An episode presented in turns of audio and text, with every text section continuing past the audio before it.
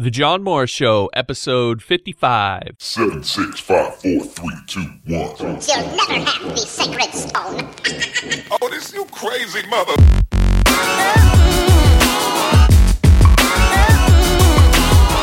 You are now listening to The John Morris Show.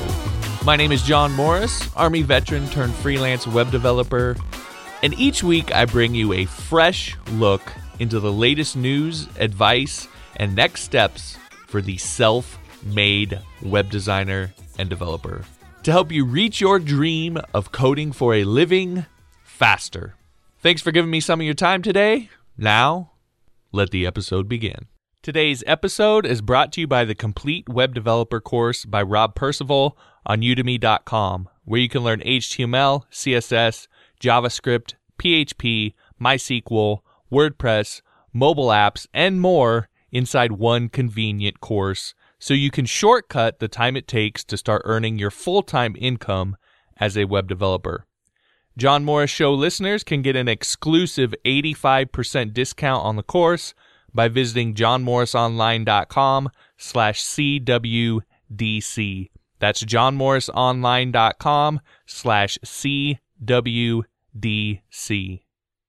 Hey everybody, John Morris here with johnmorrisonline.com and welcome back to the John Morris Show. This is episode number 55.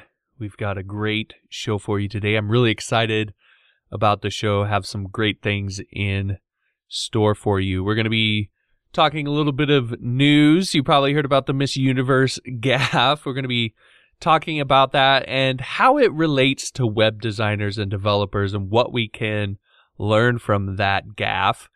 Also, going to be talking a little Google password free login. You may or may not have heard of this, but it's something that Google's testing out that uh, we'll want to pay attention to to see where this goes because if uh, this takes off, this could change the way web development is done in terms of logins and passwords and so forth.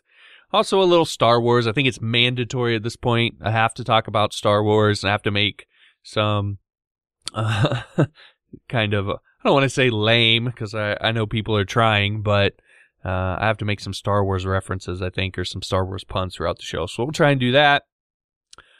In the mindset section, I actually have, I'm taking another tech. Normally I talk about mindsets I think are destructive. Today I'm going to talk about one that I think you should adopt. And so this is actually based off a YouTube comment I got on one of my videos, and I really like the approach that this person is taking to this particular topic. And I think it's something that we could all emulate. And so I want to share that with you.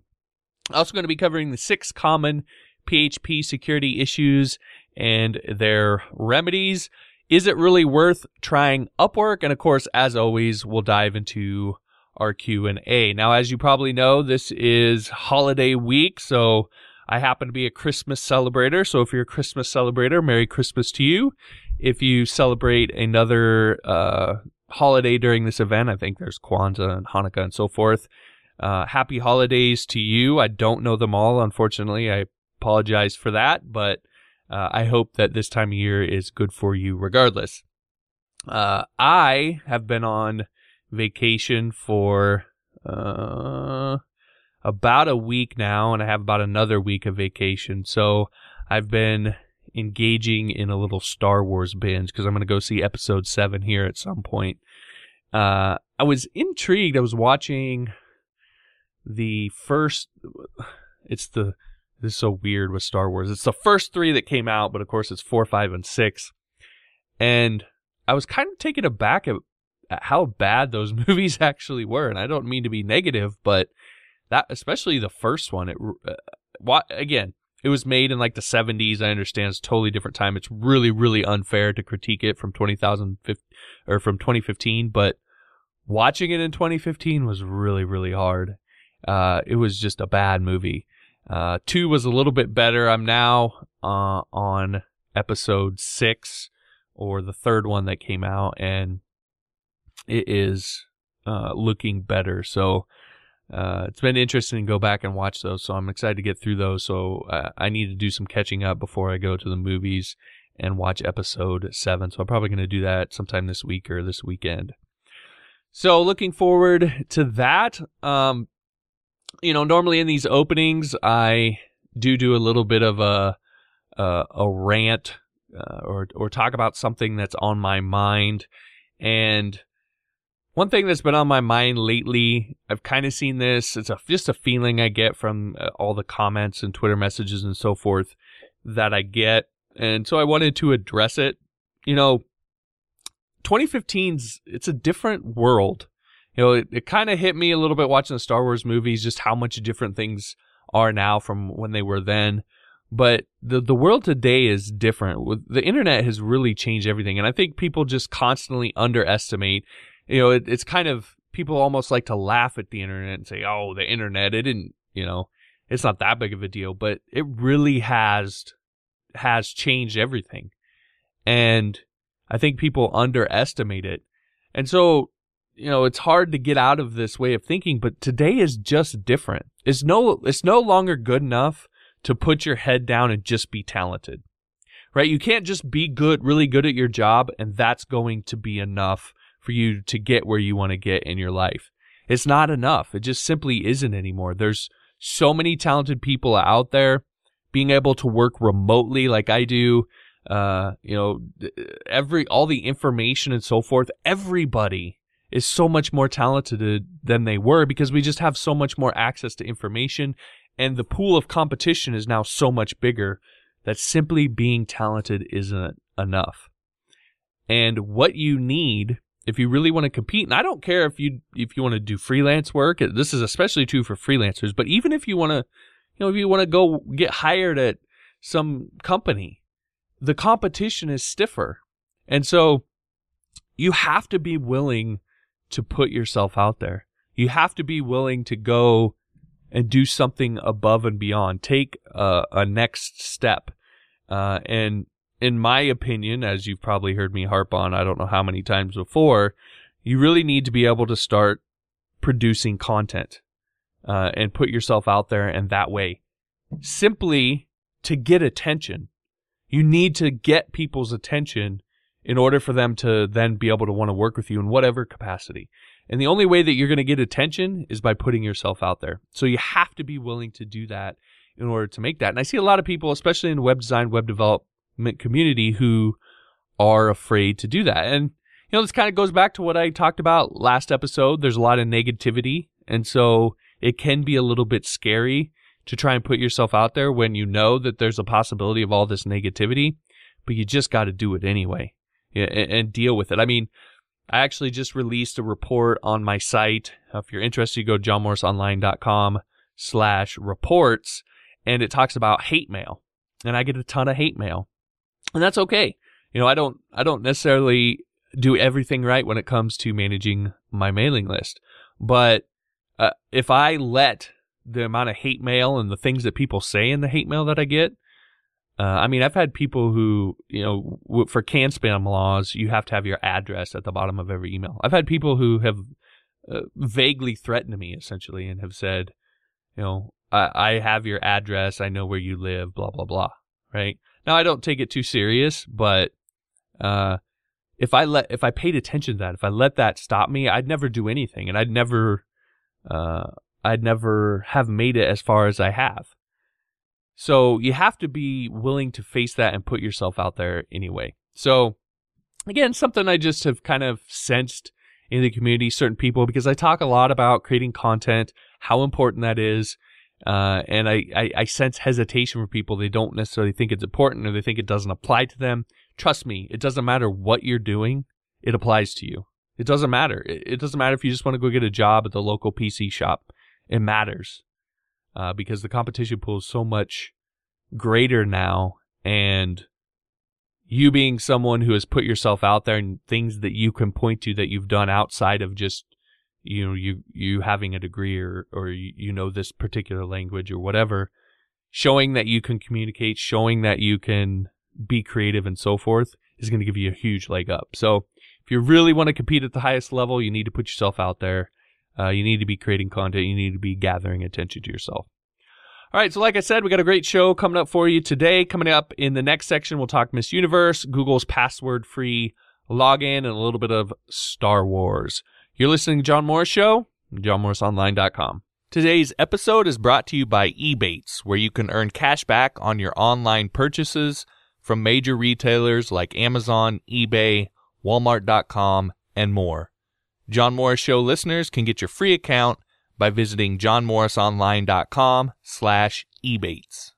All right, welcome back to the John Morris Show on johnmorrisonline.com. Now, you probably heard about the Miss Universe gaff. If not, I'll give you a little bit of a recap, but it's worth Googling to find the video. So, Steve Harvey, I was trying to think of his name. Steve Harvey was the host. And what happened was Miss USA was the second runner up. Uh, Miss Colombia was the first runner up. And then Miss Philippines was the actual winner.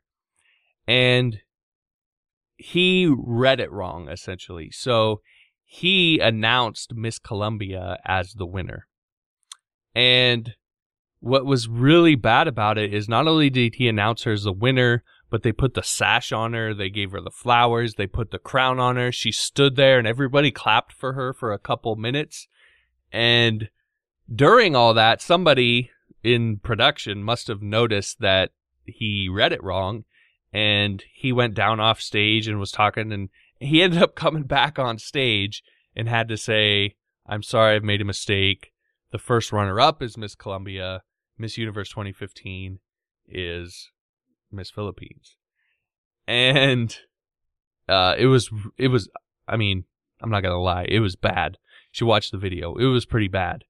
And you, have to feel for Colombia because I mean, you, you you got the crown, you got the flowers, you got the sash. You've stood there, and everybody's clapped and applauded for you. They played the music, and all of a sudden, oh wait, sorry, you're not Miss Universe. So, and really Miss Philippines because uh, I got cut off on the DVR a little bit, but uh, you know, they when they announced her, she came up and she didn't get all that like you you normally would. They were just like, okay, Miss Philippines, take your walk, and they were trying to like get out of there as quick as they could.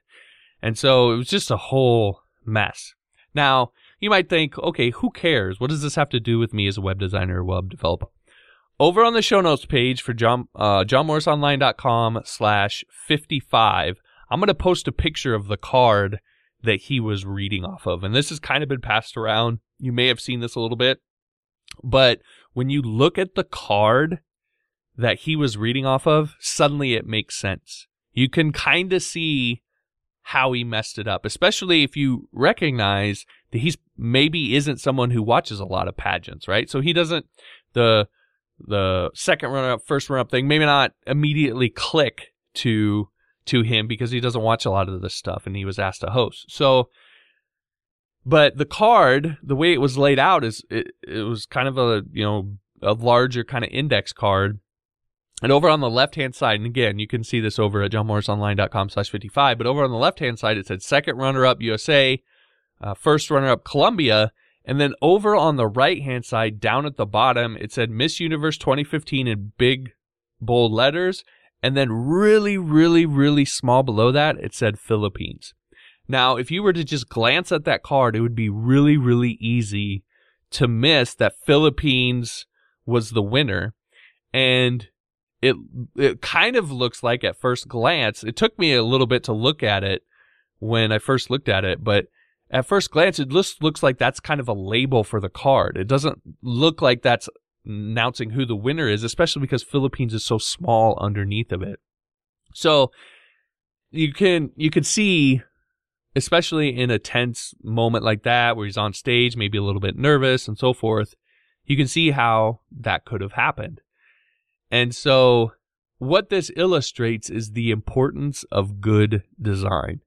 Because had that card been laid out more intelligently, th- then the mistake likely wouldn't have happened. And the picture I'm going to post is actually someone who kind of fixed the card essentially and said this is how it should have been laid out. And look, it's not it's not a fancy design. It's not uh, I think that's a mistake that people think uh, make when they think about design is that it has to be fancy. And that's that's not necessarily what design is. Design's also about function. Yes, it needs to look good, but also needs to function properly. And that card, if you look at it, uh, definitely did not function properly in my and a lot of other people's opinion. So The Miss Universe gaff is a lesson for us web designers and web developers about the importance of design and understanding that sometimes design is about simplicity and ease of use, not about how fancy we can make something look. And and I would even go to say that most of the time it's about simplicity and function and function as opposed to making something fancy for fancy's sake. Okay? So uh, it's an important lesson that I think we can all learn from. And if you haven't seen it yet, I recommend that you check out that photo. Also in the news, Google is beta testing a password free login. So this is really interesting to me because it's kind of been known for a long time that passwords are the weakest part of any sort of applications or website security. Um, and it's kind of a single point of failure. And so Google is testing something to get around that. Now, it's in beta testing, so there's not necessarily a ton on how it works, but the basic idea is that instead of entering a password when you go to log in, you respond to a notification that's sent to your smartphone. And so it's a little bit like the two-factor authentication authentication where you use the Google Authenticator to uh, to authenticate, but it seems like it's trying to maybe streamline it a little bit. Now, I think this is something to pay attention to for web developers because if beta Google's beta testing goes well and they start to implement this across their sites, you can bet that this is going to become a trend uh, in the next year or two among websites. And this is something that you're going to start people are going to start asking you to do when you build their websites. And so this is one of those things that if you're a smart developer, you notice and you pay attention to, and when you see it start to happen, you prep yourself beforehand to know how to do this so that when it hits and people start wanting this and it becomes that trend, you're already ready and you can capitalize on it. These things come up constantly. Uh, things where you can kind of spot a trend maybe coming, you can prep yourself so that you can capitalize on it, and then it hits and you're able to do that this is one of those things that I would pay attention to because it'll start off as something you can capitalize on. It'll be it'll be something like a feather in your cap that you can kind of broadcast. But if it does take off, it'll very, very quickly after that become something that everybody has to know how to do. And so you want to try to learn it beforehand and capitalize on it instead of learning it at the last minute when you absolutely have to. So uh, pay attention to this uh, I guess is my point with this because this could become something quite a bit bigger than what it may seem like at first blush. Finally, like I said, I have to talk a little Star Wars. So I was just interested in the opening weekend numbers. Uh, 247 million. I think it was over 500 worldwide for the opening weekend, which I guess broke broke uh, record set by Jurassic World. Um, uh, so, pretty big opening for Star Wars on opening weekend. 9.5 rating on IMDb and 95% on Rotten Tomatoes. I'm not sure, and I haven't looked at every movie, so I'm sure there's some I missed, but I'm not sure I've ever seen a movie on Rotten Tomatoes at 95%. That's pretty high uh, from from what I've seen. So I'm really excited to go see this movie. You guys can tell me if you're going to go see it, or if you have seen it, and what you thought of it, if you think it deserves that 95% rating. All right, coming up in the next segment, we're going to talk about a mindset that I actually like, and I think that we should all try to do more of. And I think this is something that if you were to to to take this and you were to apply this to the way that you do things, I think you're going to be able to get where you want to go a lot faster. Also, coming up later, we'll talk the six common PHP security issues and their remedies. We'll we'll talk is it really worth trying Upwork, and of course, as always, our Q and A. You're listening to John Morris Show, JohnMorrisOnline.com.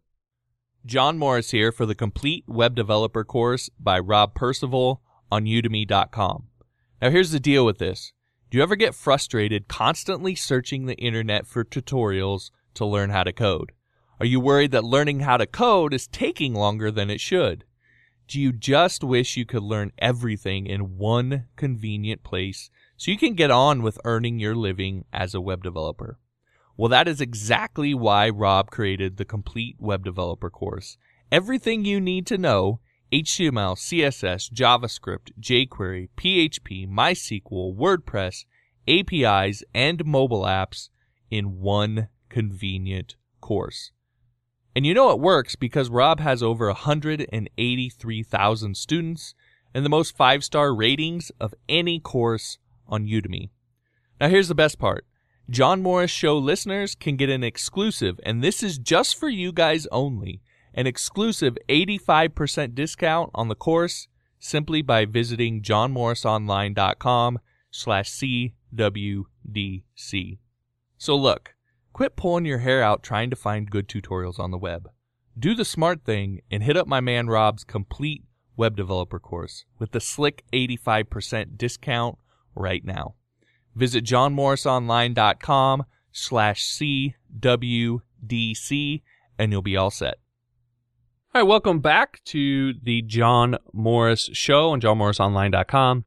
This segment, we're going to talk a little mindset. And I always think this is important because oftentimes the mindset stuff is the stuff that really holds people back and keeps them from uh, getting or having the progress that that they they want in their career. So this particular mindset is one that I like and I think we should all try and emulate. So let me read this. This was over on a YouTube video of mine.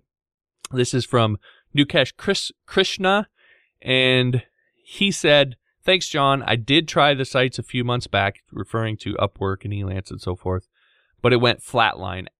Actually, the employer was a fraud. After listening to this podcast, I would like to give it another try. I made a mistake and I jumped in on the first project that was offered to me without securing the terms and conditions of the projects or without a background check on the employer. But you have covered some very crucial points that a newbie like me should pay attention to. Now, what I like about this mindset is the ability to admit a mistake in execution this is something that I see quite a bit being someone who offers advice online. I have people who will come back to me and say, Hey, I tried what you said and it didn't work. But when I dig into it, what I find is often there's an error in the way that it was executed and that the way that I had laid out, this is how you should do it. The person didn't necessarily follow that exactly. And so they had an issue. So what I like about this again is the ability to admit that there was an error in execution, to be able to admit, okay, I made a mistake in how I did this, take in new information and then try again. Because ultimately that's what this game is. That's what web development is, that's what online business is, that's what freelance is, that's what really life is. Is the ability to have the courage to try something, analyze it very black and white see if there were any mistakes made in execution, and then try again. It's a test, fail, try again game, and you can't be afraid to break things. That was one of the big turning points that I made in my career was getting to the point where I wasn't afraid to break things. Now, the reason I bring this up is because I do see that quite a bit again in the questions and emails and so forth that I get. I can sense behind it people that are scared to try something different. I often get questions where my answer to the question really is, you know, you should try something different and see how it works. It feels to me like the person tried like the one thing that I exactly how I laid it out, maybe a tutorial or, or said in a podcast or whatever, and it didn't necessarily work for uh, in the way that they were hoping and then that's it. They just stop and don't don't try anything else. Now, I can't say for sure if that's you know exactly what happened, but that's that's the sense I get because usually the answer is just a matter of tweaking something small here or there. And so you have to be willing to do that. You have to be willing to constantly test, fail, and try again if you're going to get anywhere as a web developer and really if you're going to get anywhere in business or in life. So again, this is a mindset that I like that I think that we should all emulate. And frankly, I myself is a reminder to me to there's some areas that I in what I do that I see that, you know what, I need to do this myself. So Very good reminder for me. Thank you, Nukesh. All right, coming up in the next segment, we're going to talk a little tech. We're going to get into the six common PHP security issues and their remedies. A little bit later, we'll be talking uh, is it or answering the question is it really worth trying Upwork? And of course, as always, our Q&A. You're listening to John Morris show, johnmorrisonline.com. Hey everybody. As you probably know, I constantly harp on using content to help you grow your audience and build your credibility as a web developer. But your web presence is nothing without a great hosting provider. So if you haven't yet, get your website up and running with a fast, reliable, and well-supported web host, Bluehost, for less than 6 bucks a month. You can check it out and get Bluehost's best price over at johnmorrisonline.com slash Bluehost. All right, welcome back to the John Morris Show on johnmorrisonline.com. I am your host, John Morris. In this section, we're going to cover the six common PHP securities and their remedies. And so the first one is one that you're probably familiar with, which is SQL vulnerabilities. The second one is buffer overflows. The third one is cross-site scripting exploits. Four, error handling problems.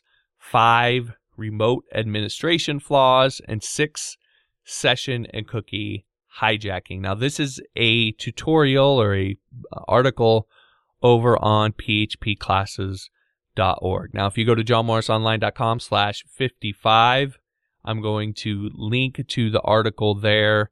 I highly recommend going over and taking a look at this. I'm going to be diving into one of these a little bit, but I highly recommended to go through all six of these because the article over there does a good job of covering them and how to deal with them and really giving you kind of a good big picture of what you need to think of security wise. So if you're someone who's wondered, okay, what all do I need to know when it comes to security and PHP? You want to check out that article. Again, you can find the link over at johnmorrisonline.com slash 55. So I'm going to dive in specifically to SQL vulnerabilities. It's a little bit more of a common topic and one that I get asked about quite a bit. So from the article, the first thing in dealing with SQL vulnerabilities is data validation. So having some way of validating the data that's being input. So there's a number of, of kind of ways that you can do this. Generally speaking, you have the process of whitelisting and you have the pro- process of blacklisting. So whitelisting is these are the kinds of, this is the kind of data that we will accept. So it's kind of a positive approach. And blacklisting is this is the kind of data we won't accept. And so it's more of a negative approach, eliminating things as opposed to allowing things through.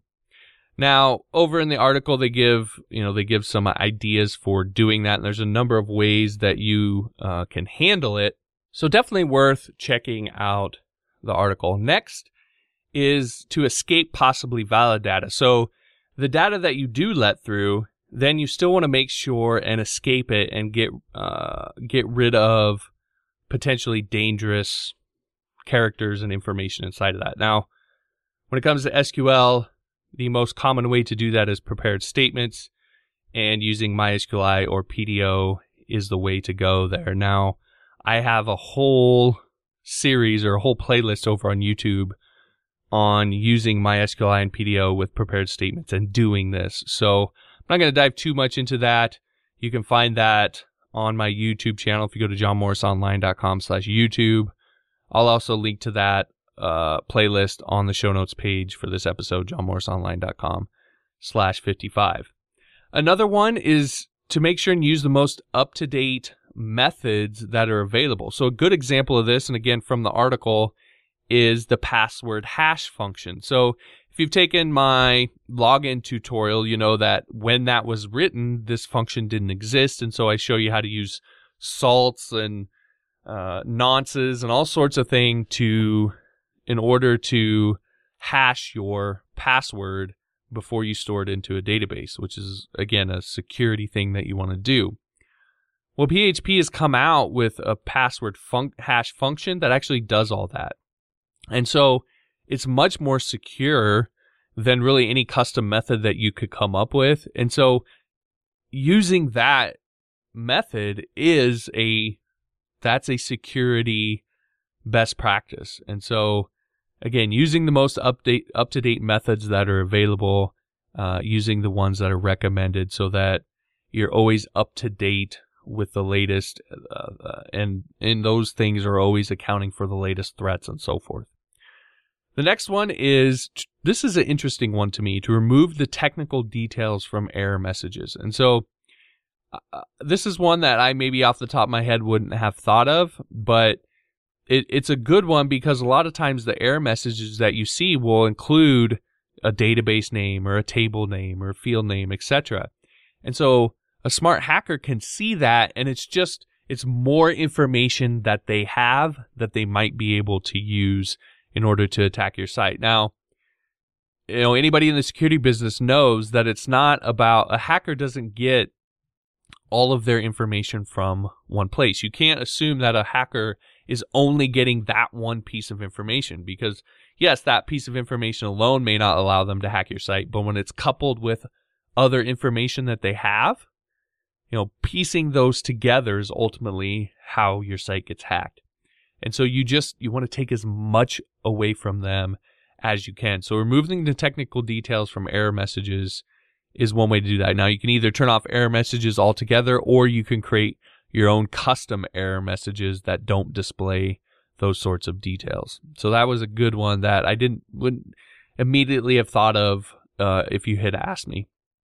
Finally, limiting permissions. This is kind of a standard, maybe uh, a, a security best practice that's been around for a little bit longer. But, you know, with a database, it has privileges. Certain users can do certain things. And so limiting those privileges in certain uh, scenarios so that they can't do things like, for example, drop, right? They can't drop your whole table or delete things like that. And, and just using permissions wisely throughout your application. So those are some of the recommended uh, remedies for SQL vulnerabilities. I thought that was a, a really good list.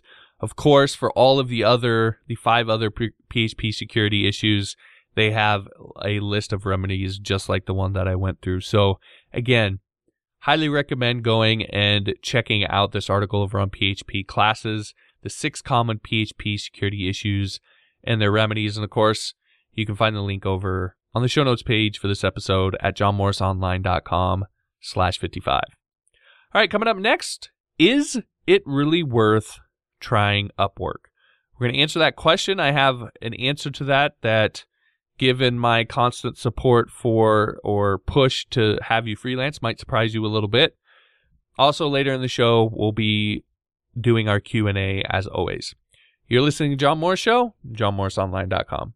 So I just realized something. I'm always harping on how important creating blog content is for getting new clients to your web design business. But what if you don't have a blog and you're not sure how to get one set up? Well, don't worry because I've just created a new tutorial on how to start your blog in less than 15 minutes. So in less than 15 minutes from now, you could have your blog up and running and creating content that's going to help you attract new clients for your web design business. In order to take this tutorial, you want to head on over to johnsbloggingtutorial.com. Again, that's johnsbloggingtutorial.com. Head on over and let's get your blog started today. Welcome back to the John Morris Show, johnmorrisonline.com. I am your host, John Morris. Now we're going to ask, is it really worth trying Upwork. And I thought, or this came up because our comment from earlier from Kukesh Krishna or Nukesh Krishna was on this particular video. And I was looking through the comments a little bit, and the, the video actually has quite a few really good comments on it. This it's worth checking out this video just to see the comments, to be honest.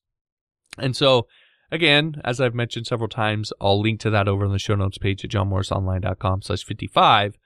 But uh, answering that question, is it really worth trying Upwork? Well, my answer on the video and here is, is really the same. And that answer is yes, but. And so there's reasons why I say yes, and there's reasons why I say but. And the reasons why I say yes. Well, first off, there's a lot of projects on these sites, right? And so you can use them in a number of ways. Now, you've probably heard me talk about how you should get off them as as as soon as possible. There's a lot of competition, etc. However, there's also a lot of projects. And so if you approach it the right way, you can really use these sites to help build your business. So there's a, a number of ways that you can do that. First, you can build your reputation. So you can get clients. You can start building a reputation. Those clients will have people that they work with. If you do a good job, you can start getting referrals and you can start tapping into that net networking or network effect right away by just getting some jobs on there and doing a really good job. It's worth taking a low price to start out with in order to just get the job and establish a relationship with a client, uh, have them maybe give you some referrals and start building up your reputation. Next, you can just get good at working with clients. Working with clients is a different skill than knowing how to code. They're two separate skills. So no matter how good at coding you are, it's not going to make you good at working with clients. You have to actually practice working with clients in order to get good at it. And so these sites give you the opportunity to do that. Again, it's worth maybe taking a little bit of a pay cut to start in order to get that experience and get good at working with clients. So they can help you do that. They can also probably one of the most most important things, they can help you learn what you enjoy doing. Most people when they start off in web development like the learning aspect of it. They like learning new things and they don't necessarily know what they're going to like doing long term, day in and day out, delivering for clients or delivering for a boss. Freelancing helps you do that. This is really the number one reason why I recommend everybody freelance because it helps you understand what you enjoy doing and then you can get really good at doing that one thing. And so again, these sites can help you do that. You can also get testimonials from them. I still have testimonials on my Hire Me page that came from some of the first work that I did over on Elance. You get those testimonials, they're an asset that will serve you for years and years to come. So you can get those on freelance sites. It can also help you prospect for long term clients. I kind of alluded to this before, but you don't want to have your entire business based around these freelance sites. One of the ways that you do that is that you prospect for long term clients and eventually uh, they just go move to hiring you directly instead of going through the freelance site. A lot of them will ultimately do that. Now I know that the the freelance sites frown on that; it's against their terms of service, I believe. But at the end of the day, clients do what clients want to do, and so if they uh, if they decide that they want to hire you outside the freelance site, there's really nothing that that you can do about that. So it's a good place to prospect for those sorts of long-term clients. And even if you continue to go through the freelance site, that's fine. You're, it's still a client who's going to create a project on there just for you, invite only you to it, uh, and then manage it all through there. So it's a good place to do that. So that's the yes. Now there's the but, which is, and I've mentioned this, but you should never look to get all your business from these sites. And in fact, you should be looking to get off them as quick as possible. And the reason is simple. They're highly, highly competitive and they're designed to make you compete on price. And so you're always going to end up making less, working more. That's what they're designed to do. These sites are not for you. As much as they say they are, they're not for you. They're for the clients. Now, how do you know that? Because the clients are the ones paying the money. And so whoever's paying the money ultimately controls the transaction or the relationship. So these design these clients are real uh, these sites are really designed for the clients. They're designed to make you compete, make you lower your prices, make you do more for less. Uh, and so you want to get off them as quickly as possible. So if you approach it doing the things that I mentioned in the first part, building your reputation, getting good at working with clients, getting testimonials, etc., you can take all of that over to your own website and leverage it to start getting clients through your own website, build up your reputation, getting referrals and so forth. That way, so that you're not tied to these freelance sites. So, is it really worth trying Upwork? Yes, it is. And if you're new, you should absolutely do it. But look to get off of them as quick as possible and start doing everything through your own website. All right, coming up next, we're going to dive into our Q&A. I have a Ruby's on Rail question, the front end development question, and then I have a question related to a YouTube video posted about your passion for coding. That's what's coming up next. You're listening to John Morris Show, johnmorrisonline.com. Hey, quick question for you. Are you running a WordPress site? If so, then I want to recommend to you the premium WordPress hosting service, WP Engine. Now, what makes WP Engine different than a lot of web hosts out there is that it's designed specifically for WordPress with advanced caching and security implementation to keep your WordPress website up and running and running as fast as possible. And we all know how important speed is on the web these days. So if you're running WordPress and you don't have WP Engine yet, be sure to give it a look. You can get their best price at johnmorrisonline.com slash WP Engine. Again, that's johnmorrisonline.com slash WP Engine, all one word. Check them out. You're going to love your WordPress hosting. Welcome back to the John Morris Show, johnmorrisonline.com, and this is our Q&A segment. So I've got three different questions here that we're going to kind of pop through uh, fairly quickly because I know that you probably are busy and I don't want to take up too much of your time here. So, first question is Do you ever work with Ruby and Rails, and should I essentially learn Ruby on Rails? So, the answer to that question is I have not. I've never used Ruby on Rails. So I probably can't give you too good of an answer on the details of Ruby on Rails. However, I have talked with people who have used Ruby on Rails and worked with it a little bit. And so have some uh, insight into what it would be good for and what it wouldn't be good for. And the most common thing that I've heard that it's good for is actually learning object oriented programming. Now, it's not necessarily Ruby on Rails that you have to learn. It could be in a, a PHP framework, but some sort of framework type system like this, because these are written using object oriented programming. And so you're forced to use it when you use these systems. And so you get really, really good at doing it. Now, I, a lot of this comes from an article I read uh, a few years back from a guy who had started building a project in PHP, had got sick of it, moved over to Ruby on Rails because he thought, okay, I'll be able to do everything easier on Ruby um, because a lot of the stuff was built in. He was able to build like 90% of his project with it, but that last 10% was a bear because, uh, as I think anybody developer who's, you know, worked a while in PHP will tell you, most of those frameworks are really, really good for what they're designed to do. But when you start trying to do things outside of what's actually built into them, they can get fairly tricky. And that's exactly what this guy experienced and ended up going back to PHP. But when he came back, he had a much better understanding of object oriented programming and how to build an actual application, not just put a bunch of code together and then he was able to knock out his P- his project in PHP fairly quickly and got it launched. And so my perspective and again, I'm not an expert on Ruby, so this is a very very limited perspective, but since you're asking me, my perspective is that's what Ruby on Rails would be good for, especially as you mentioned you're someone who started out learning PHP.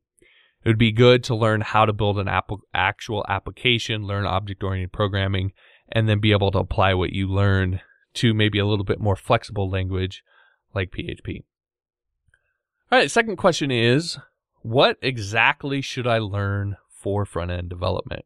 Now, this is always a hard question to answer because what exactly you should learn is based off of what it is that you're going to do long term. And so we can go back to some of the stuff, uh, some of the videos and stuff I mentioned earlier uh, one I'm going to talk about up here uh, here in just a minute, but you really have to identify what you enjoy doing first and what you can do long term. And then take that and figure out okay, what languages and and things do I need to learn in order to be able to do this thing that I really enjoy. So maybe you enjoy like I did building membership sites. Well, the things that you need to learn for that are going to be different than Maybe you enjoy building really nice forms for corporate clients, right? Th- Those they're two different things and they require a completely different skill set. So you got to figure that out first. Now, in general, what I would say is you're going to need to learn HTML, CSS, and JavaScript, but you probably already know that. Beyond that, I think, and I know people in the web development community have this, you know, there's still a lot of people that have this heartburn, heartburn for WordPress, but WordPress is, has a large market share, like 20, 25% of all websites run WordPress. It's a huge market. You're going to be asked to do WordPress stuff at some point, or you're going to cut yourself off from a lot of business if you don't. So I would learn WordPress themes. Now that requires not just HTML, CSS, and JavaScript. There's some PHP in there for sure, but it's it's really kind of front end oriented. And so I would learn how to build WordPress themes. That'll open you up to a huge market. There's entire multi-million dollar businesses that all they do is build WordPress themes. So uh, that's a big piece. Bootstrap. Again, it's the framework everybody loves to hate, but it's used very, very heavily. I would say fairly easily the most common one out there. And so I would learn it and learn how to, to use it uh, in your projects because you're going to have people that want to do it. And it does make your life easier. If you're not going to get too picky about, you know, there's people who will, you know, go on and on and on and on about the fact that Bootstrap is a few kilobytes bigger. And I know I'm minimizing that greatly.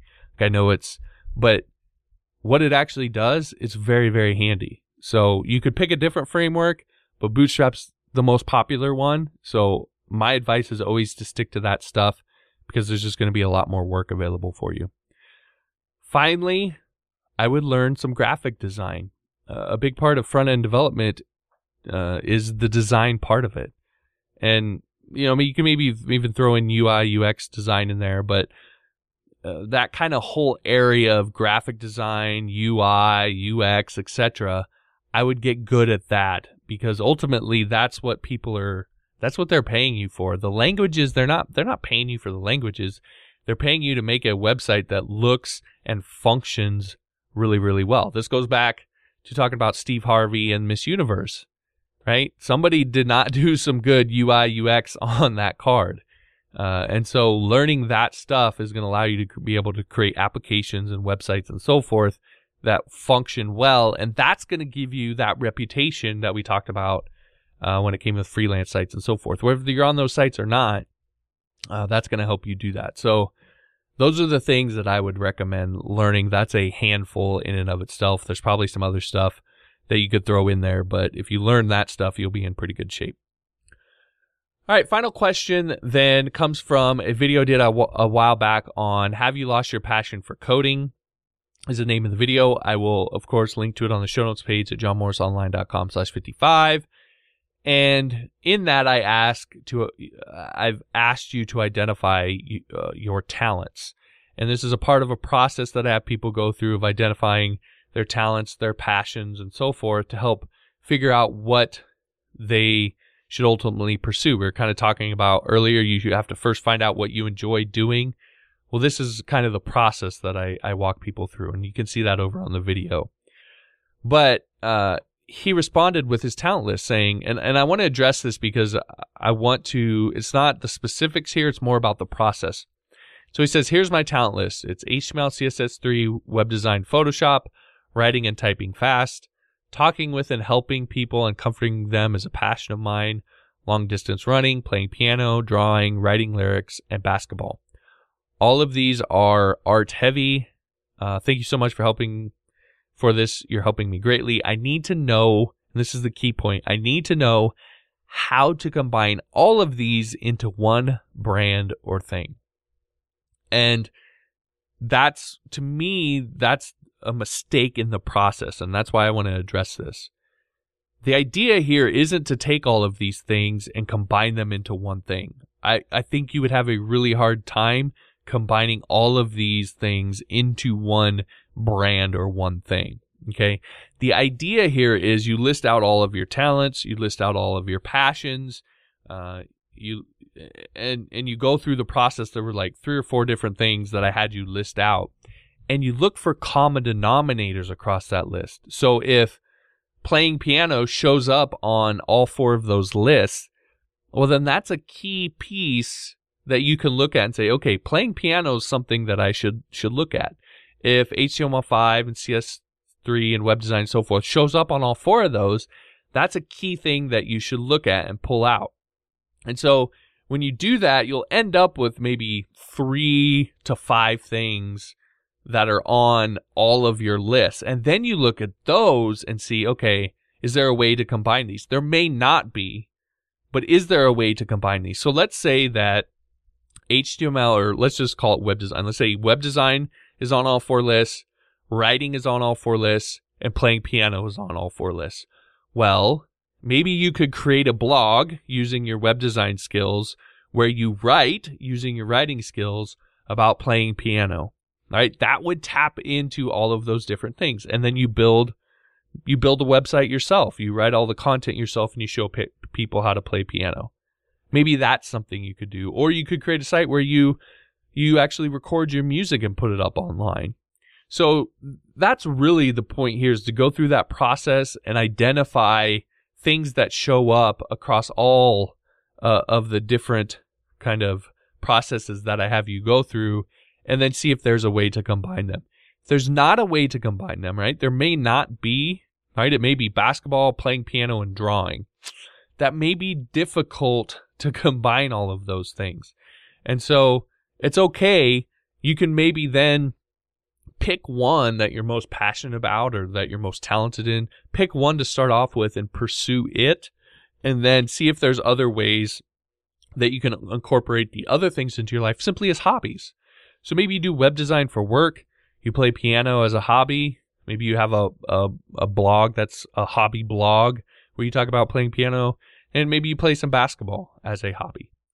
Okay, so that's okay to do, but ultimately the idea uh, was was to help you hone in on what it is that you really enjoy doing, you're passionate about, it's important to you, so that you can really clue in on the things that are uh, are are going to be something that when you pursue them, you'll be willing to put in the work to be the best in the world at them.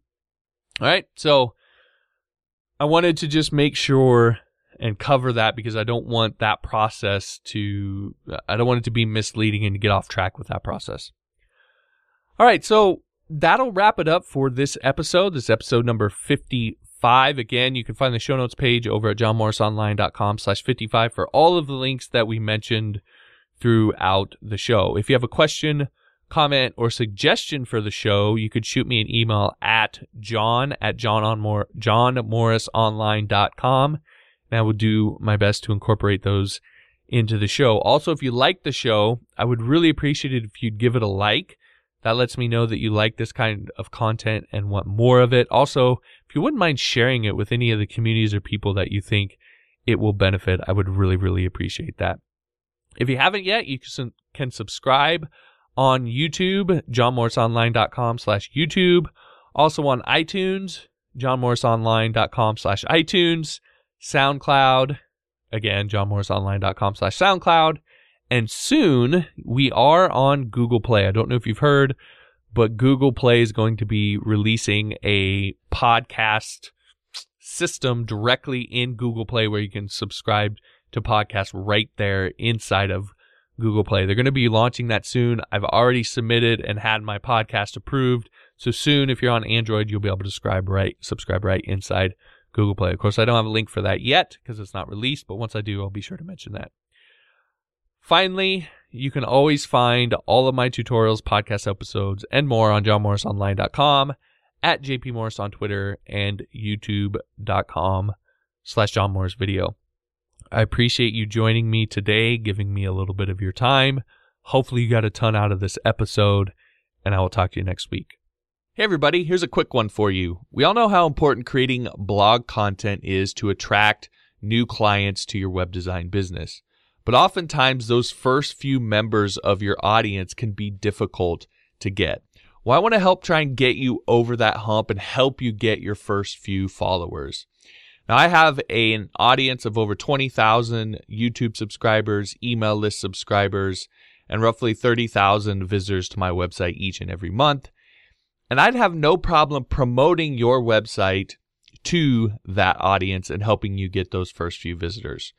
Now to get the details on this, you'll have to head on over to johnmorrisonline.com slash publicity, but you'll need to do it before you actually start your blog. So head on over to johnmorrisonline.com slash publicity and let me help you get those first few visitors and those first few members of your audience.